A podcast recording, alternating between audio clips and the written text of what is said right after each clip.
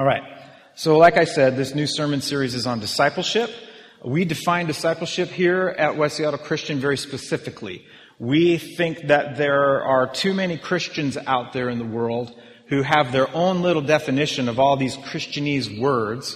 And if we're not on the same page, then we won't be able to row in the same direction, if you will. And so we define discipleship as learning to be with Jesus so that you can learn from Jesus how to be like Jesus so that you can do the things that he did for the reasons that he did them. Um, we are all called and mandated by Jesus himself to go and make disciples of all the nations. That is our mandate. That is part of, it's a, basically a command that Jesus gives his followers, okay? And so I thought, as we kick off this fall season, the school year for a lot of folks, for parents and grandparents and watching kids after school and all that, this is a good season of transition to hit that discipleship piece again as we move uh, throughout the fall. So we're going to spend just a, a quick, short four weeks on this and uh, I want to, I would just want to visit it again so that we're all on the same page. To be able to, to do that, to take a look at what discipleship looks like, we're going to look at uh, several different places in the New Testament and how we are designed as followers of Jesus. So today's message is the gospel. If you grew up in church like me, uh, whether you've been in church, well, I grew up in church from the time I was very small but maybe you came to the church late, but you were aware of church and that kind of thing. When you hear the term gospel, I, even for me growing up in the church, I started thinking things like gospel singing groups, you know. I, I didn't automatically think of the good news. I didn't even automatically think of scripture. I thought of like gospel singing groups and that kind of thing. Or someone is trying to preach the gospel to you. But what is this gospel that we're talking about? If you go to the scriptures and you look up the word gospel, anytime you see the word gospel, it's the word euangelion. Let's put that slide up there. Euangelion. Say that with me. Euangelion. Okay? And that transliterates in English to evangelism. Which is kind of weird because you don't think of gospel. That's the root word of evangelism. Okay? Telling someone what? You're going to evangelize someone you're going to give them a gospel means you're going to give them the good news. Okay? So, it literally means good news. And what, what's really interesting though, like in a lot of things that we have kind of marinated in here together with the knowledge of the New Testament world as we looked at different cities in Acts. We spent a whole series on Philippians trying to get the, the context of this New Testament world. What you learn really quickly is that the words that the disciples were using that are written down in our Bible, they co-opted them. They borrowed them. This word, euangelion, was not a Christian word. It could have been any kind of good news. But in the context of the Bible, it means a very specific type of good news, okay? So they did, we did not, Christians did not invent the word euangelion. We did not come up or coin the term the gospel, okay? and you look a little bit deeper, there are different historical figures that use this term over and over. A little bit more in recent history, one of the biggest guys who used this was Alexander the Great. He would go around saying, I have a euangelion, I have a euangelion, I have good news for you. And it had all to do with uh, the safety and stability of the government that he was going to provide, you know, for his people. He was a conqueror, a military leader, but more than that, he was an evangelist of a certain message of what, that he thought was good news. If you unpack it a little bit more in history, we did a series uh, several Christmases ago looking at Herod and Caesar, right? And we examined them. Um, and Caesar, Julius Caesar, for example, when he died, his son Octavian, who became Caesar Augustus, who was the Caesar when Jesus was born, Caesar Augustus is, he, he says, look, when my dad died, you can all see it. There's a new star in the sky. That's what he said. And he said, that means my dad is up there and he is now a God. And if my dad was a God, now what am I? What does that make me? So Octavian, Caesar Augustus said, I am the son of God. And he thought that was a big deal. And so what did he do? He sent out heralds and messengers evangelists and he sent them all over the Roman Empire saying, my dad is now God. We can see his star in the sky and I am now the son of God. So you had better bow down to me as the son of God, right? I am your savior. I bring peace. I bring the Pax Romana. And if you don't bow down and worship me as the son of God, I'll kill you. That's his version of peace, right? So he sends out this herald, this announcement, this euangelion, and he calls it good news. Okay? So what I'm illustrating for you is that when the people in the Bible who first read any of the scriptures, or they heard them being read to them, when they heard the word euangelion, the word good news, it had nothing to do with some type of general good news. It was always something very specific something that, some kind of message that was being sent out by someone in authority, okay? It was always very specific and somebody wanted you to know it. It always came in an archetypal form, an archetypal form that was like, something, something, something, here's the good news, right? It always was the form of an announcement. It was always proclaimed to the masses. So, a long time ago, in this small little backwater town, the armpit the armpit of the Roman Empire called Jerusalem. The poorest of the poor.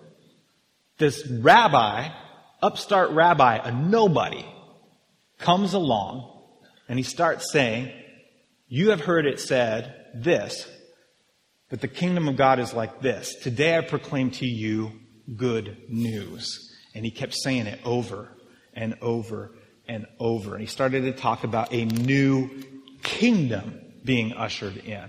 So the, the challenge I have for you today is a simple question. What is the gospel to you? And it matters. It matters when it comes to following Jesus. It matters if you call yourself a disciple of Jesus. What has this been represented to you to be? I mean, if you've been in church for 10 minutes, and by that I mean like a long time, you, you have been given an idea of what the gospel is. Okay? And I've talked about the gospel in the past. I've had a lot of kickback when I've talked about the gospel as not being only about salvation. But that is the primary message that we've been given, that it's just about salvation. It seems uh, when I when I say there's more to it, the church, people in the church who've been in the church for a long time, they come to me and they say, "But we need to grow the church. You need to talk about salvation and that kind of stuff." Yes, we do, and we're going to get into that. But that's part of what the gospel is. The salvation bit is part of what the gospel is. But it's only half. It really is only half. What they're saying to me when someone comes to me and says, no, it is all about salvation, is that it's just about getting into heaven when you die. But Jesus speaks about this over and over and over again. Uh, anybody want to guess how many parables there are that Jesus tells in, in the New Testament? Want to guess? Nobody? Nobody wants to guess. Crickets. Okay. 500. No, way less than that. Seems like 500 sometimes though. 50, that's closer. It's actually a little less than that. He, told, he tells 38 parables. Okay. He, he, there's 38 parables. 20 of them, in 20 of them, let's put this up on the screen. 20 of them, he specifically links the word gospel to the kingdom of God and the kingdom kingdom of heaven. So when he uses the term good news, he is talking about the kingdom of God and the kingdom of heaven each time he does that. Do you know how many times in those parables, in those 38 parables, he actually brings up the term salvation? Anybody want to guess? I think I heard it. Zero. Yeah, he doesn't, he doesn't use the term salvation. He always uses the term kingdom of God and kingdom of heaven. And you might say, you might think, well, he's talking about salvation because he's talking about heaven. But it's this particular term in Greek when he says kingdom of God and kingdom of heaven.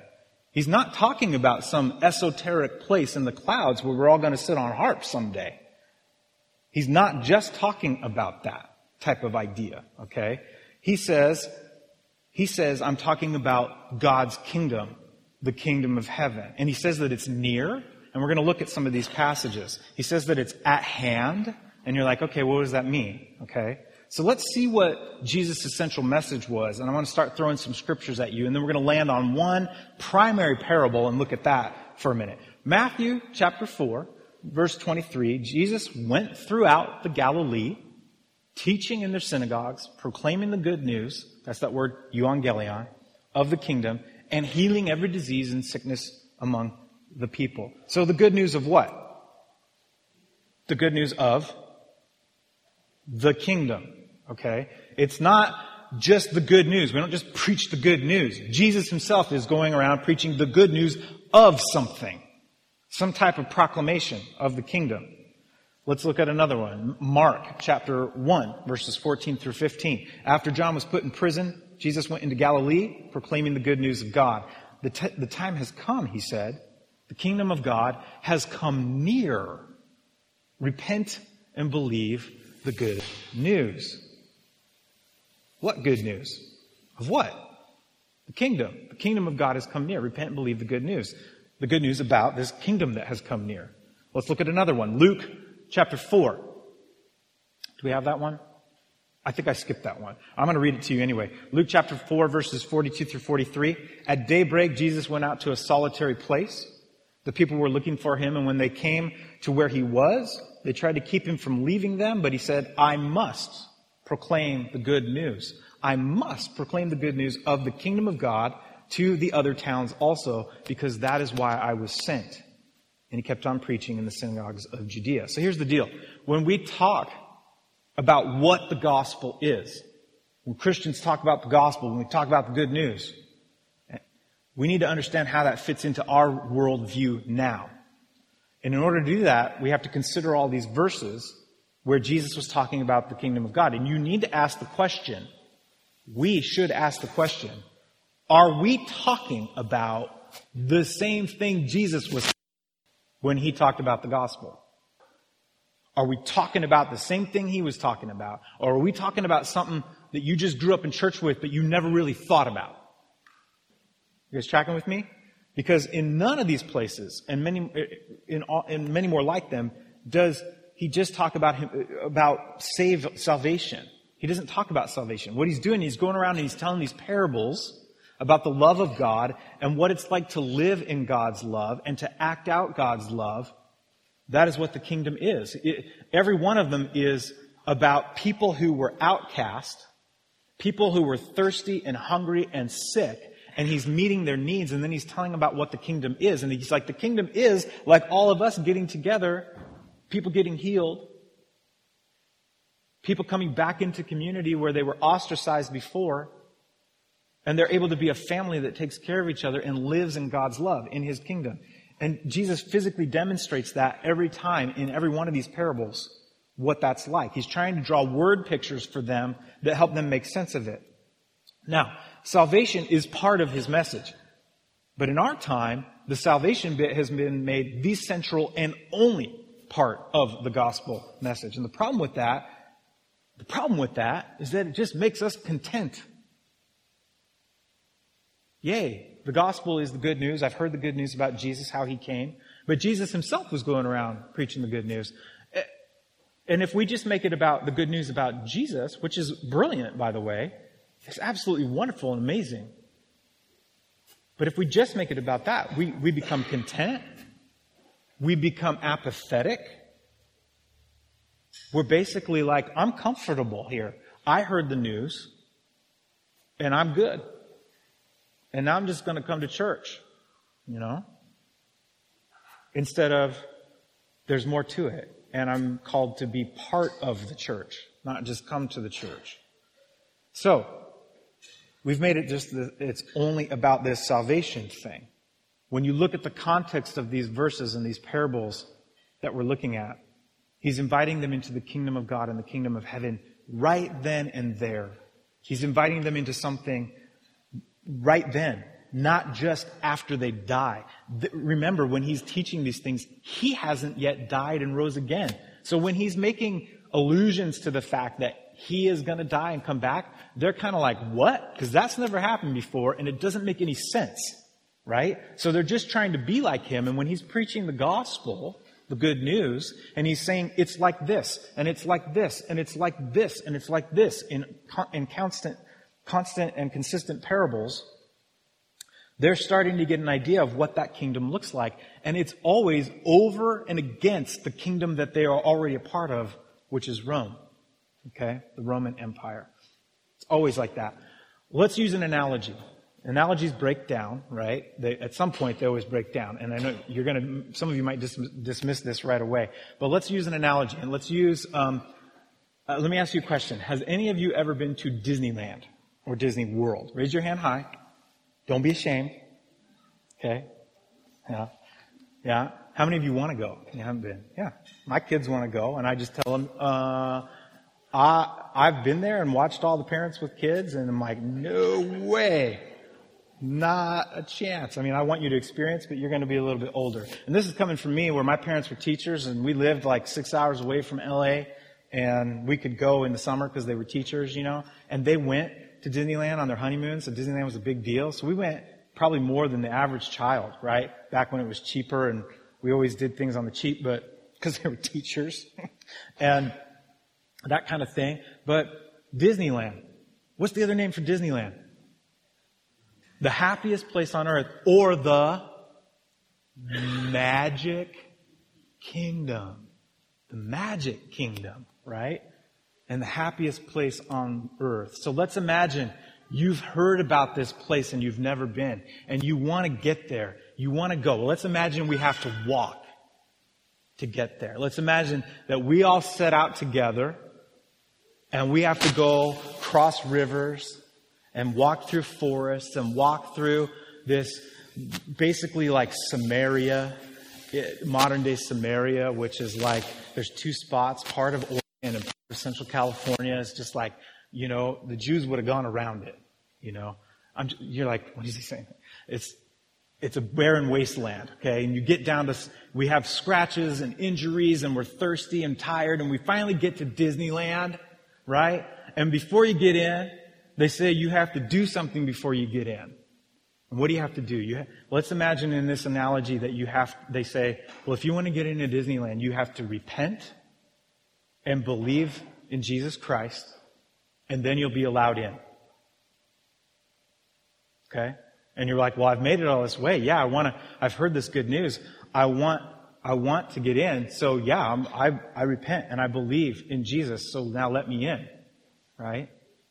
So then you enter the gates of Disneyland and you walk in and you look around and you're just rooted to the spot and you're amazed and you're looking at all the decorations and you're standing there on Main Street and you're looking around at all the shops and you can see the street goes way down and there's more back there, but you're going to have to walk back there to get there. You're at the happiest place on earth and you got in and you're just like, wow, this is amazing. And you continue to just look around and you stand there at the gate, just inside the door, for the rest of your life. And you don't go on any rides. And you don't go in any restaurants. And you don't get on the roller coasters. And you don't ride the big paddle boat ferry, which nobody rides anyway. You don't go to Tom Sawyer Island, which is the best spot for kids. And you don't go to Space Mountain. And you really don't go to Galaxy's Edge, the new Star Wars land that I really want to go to. You just stand there at the gate for the rest of your life. And you're like, guys, come over here and look at everything with me. But you don't fully enter into the kingdom. Do you see where I'm going with this? Don't fully enter. Get saved, repent, believe. So what? So you can stand around and look? So you can stand around and look, but not fully enter in. Why would you not fully, not want to fully enter into the kingdom of God? And so as we talk about the good news of the kingdom, don't just stand at the gate and talk about salvation. There's more to it. There's way more to it. Don't misunderstand me. Don't think that I'm just throwing Jesus and salvation out with the bathtub or whatever. Our debts have been paid. Please hear me how grateful I am for that in my own life when I think about that. But it's not the whole gospel. It's not what our rabbi, Jesus, taught. Whenever he talked about the gospel, he talked about the kingdom of heaven. And it's more than just your get out of hell free card. That's, it's more than that. It's important to have a deeper understanding of what Jesus was actually talking about. Jesus keeps saying that it's near, then it's close. So am I just holding on to my salvation and bad things are going to come in my life, but I'm just like, yeah, I'm just going to, I'm just going to let those come in here and try to ignore them, sweep them under the rug, and I just can't wait till I get to the end where I get to go to heaven. Or, or, is there more to it? Is there purpose and involvement now? Maybe the kingdom of God isn't just then, way off in the future. Maybe it's now also. And so we need to check into some text more to see what Jesus said about that. I want you to look at Luke 17, verse 20. It says, when Jesus, when he was asked by the Pharisees when the kingdom of God would come, and I like to making room there. I call it the kingdom of God because he like, he like capitalizes it basically in the Greek. He's like, this is a thing that you need to know about, the kingdom of God. So the KOG is the kingdom of God, okay? When asked by the Pharisees when the kingdom of God would come, and Jesus replied, the kingdom of God is not something that can be observed. You can't just watch. You can't just watch it. Nor will people say, here it is or there it is, because the kingdom of God is in your midst. What? Kingdom of God is in your midst? Where is this kingdom of God that Jesus talks about directly and specifically 20 times in, thir- in, out of 38 of the parables that he preaches? Where is that? He says it's in your midst. What does he mean by your midst? Is that like, is it like linear time? It's like right here in, on the timeline? Or does he mean like physical space? Is it like, is right here next to me? I can put my arm around it. It's in your midst, like physically right by you. Well, let's look at another, the, the main passage I want to look at today, where he talks about the parable of the mustard seed. It says again, starting in, in Mark 4, verse 30, he says, What shall we say? The kingdom of God is like. Or what parable shall we use to describe it? It's like a mustard seed, which is the smallest of seeds on earth, yet when planted, it grows and becomes the largest of all garden plants with such big branches that the birds can perch in its shade. With many similar parables, Jesus spoke the word to them as much as they could understand, and he did not say anything to them without using a parable. But when he was alone with his disciples, he explained everything. So this is a very small, it's a short parable, right? Basically, he says the kingdom of God is like this mustard seed. It's the smallest seed, but you're going to plant it. It's going to turn into this large garden plant, so much so that its branches, in his branches, the, all these birds can perch in its shade. This is one of these times where the context of that first century, we don't get it in our century. We go, okay, that sounds nice, but I've never really sat down and done a Bible study like really specifically on what in the world he's talking about with this mustard seed. And apparently it looks like even his disciples needed some clarification later. This mustard seed reference is really, really important. And I don't think we get it because not only are we 21st century, like 21 centuries later, but we're Western. We're American. We don't have a Middle Eastern mindset, let alone an ancient Middle Eastern mindset. But those people then, I think they had a better idea of what he was talking about. And I think the top of the top, probably the Pharisees and the Sadducees and the scribes, they may have actually gotten the reference that he was talking about. The key thing here, if you write anything in your notes, is it's about the birds. It's about the birds. Really. And we'll explain that in just a minute. They, they would have heard this if they would have known their Old Testament. And they would have immediately taught, thought about this place in Scripture in this obscure little prophetic book called Ezekiel. Ezekiel 17. You can write that down in your notes and go look at it later. It talks about this big tree and what God's going to do with it. And they make a connection there. And, they, and as they tie that connection to this verse about what Jesus is saying in this parable, they think about these birds resting in the shade of the branches of this tree.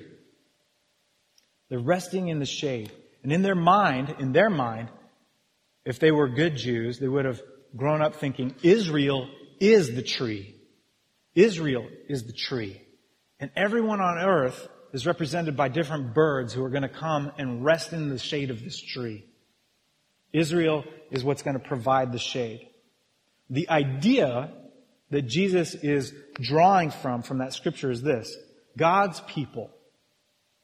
If you are God's people, this applies to you. God's people are the ones who provide shade and rest for other people who need it. This is the other part of the gospel of the kingdom. We provide shade and rest for others who need it. And we don't just provide shade and rest for God's people, for our own people, for Christians, but we offer that rest and that shade and that protection to people who don't even believe in our God. In other words, people who don't even believe in our God, who may not even believe in Jesus. They get to rest in our shade. They get to rest in our shade. And that is a beautiful, beautiful picture that Jesus is illustrating with this parable. That we, this is an illustration of what I just said at the beginning of the hour. A tangible living out of God's love, of taking care of others. This is the kingdom that Jesus is proclaiming. So it's about having the same understanding about what the kingdom of God is and what this good news, this gospel is. What is our understanding of the gospel as a church family? Before we can get to discipleship and being like Jesus, we have to have a, a definition for what the gospel is. It matters when it comes to being disciples. We got to be on the same page.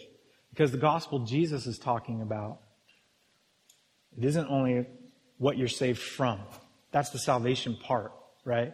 It's not only what we're saved from, the things that we've done that are bad, right? The sin in the world, the sin in our hearts. That's one part of it. It's very good to be saved from those things. Don't get me wrong. There are all these things that separate us from God's love, and we are saved from that separation. And I am just, if you're like me, you just get overwhelmed when you think about that sometimes. And unimaginably grateful for what Jesus has done for us. But it's also about what we're saved for. It's what we're about, what we're saved for. It's about following Jesus to the place where you're participating with Him and you're participating just like Him in this kingdom, in His kingdom, doing the things He did for the reasons that He did them. There is a massive difference, unfortunately, and I, and I've, I've worked in and been a part of other churches in my life, like many of you, have been a part of other churches. And at some point, you start to notice some differences between churches, not just on what they say, but what they do and that kind of thing. That's why I always say, go look at, don't look at the list of scriptures that online at any church about what they believe, because they all almost always line up. Look at what they value. Look at their values page to see what they're doing and what they're practicing. But there's a math, massive difference between churches that stop with only the first half the what you're saved from. There's a difference between the church that only preaches that and a church that preaches that and what you're saved for to participate in this kingdom. So what happens is if you only do the first part is those churches tend to be really good at baptizing people, but then for lack of a better term, those people are left to tread water spiritually. And they, they have no idea how to become like Jesus. And there's no footholds and there's no, there's no life rings and there's no swimming lessons to learn how to do the other half, which is what we're saved for. You can't really be about telling people what they're saved from unless you know what you're saved for in the first place. So we don't want people to tread water here. We want people to learn about the gospel, to know how much God is loving them and pursuing them and what He's done for them. That's the good news. We also want them to know that He's asked them to join Him in establishing this kingdom. My question is this, and this is it's a short one today. Woo-hoo. Do you just want the gospel of the salvation from something? I mean, that's good. It's more than good enough, but it's still truncated.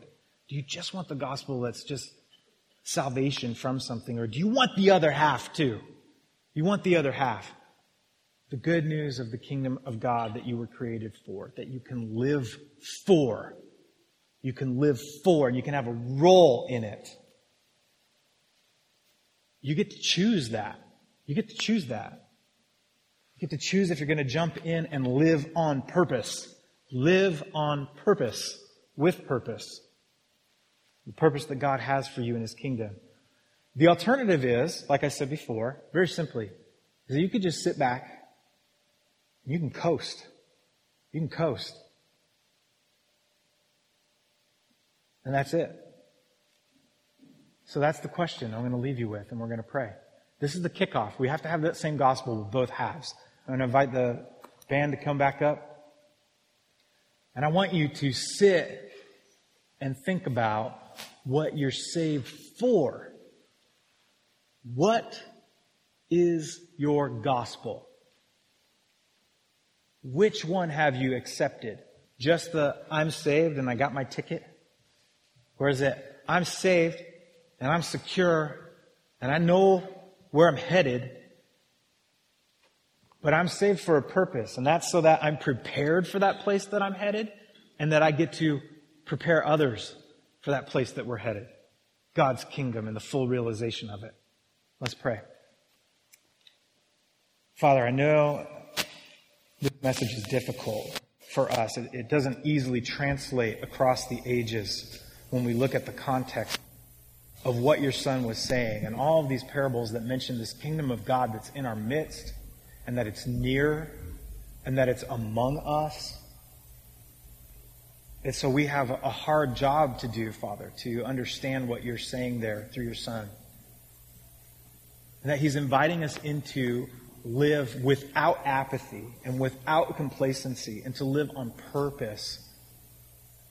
Help us to do that help a, a passion to burn in our hearts for that, that we would pursue others and live with the purpose that you have given us in that way, with the passion that your son Jesus has. That we would never give up on each other, and that we would allow others to rest in our shade. Help us to understand what that means for your kingdom. That the kingdom of God is helping others to rest in the shade of Jesus as we live it out in our lives. It's in Christ's name I pray. Amen.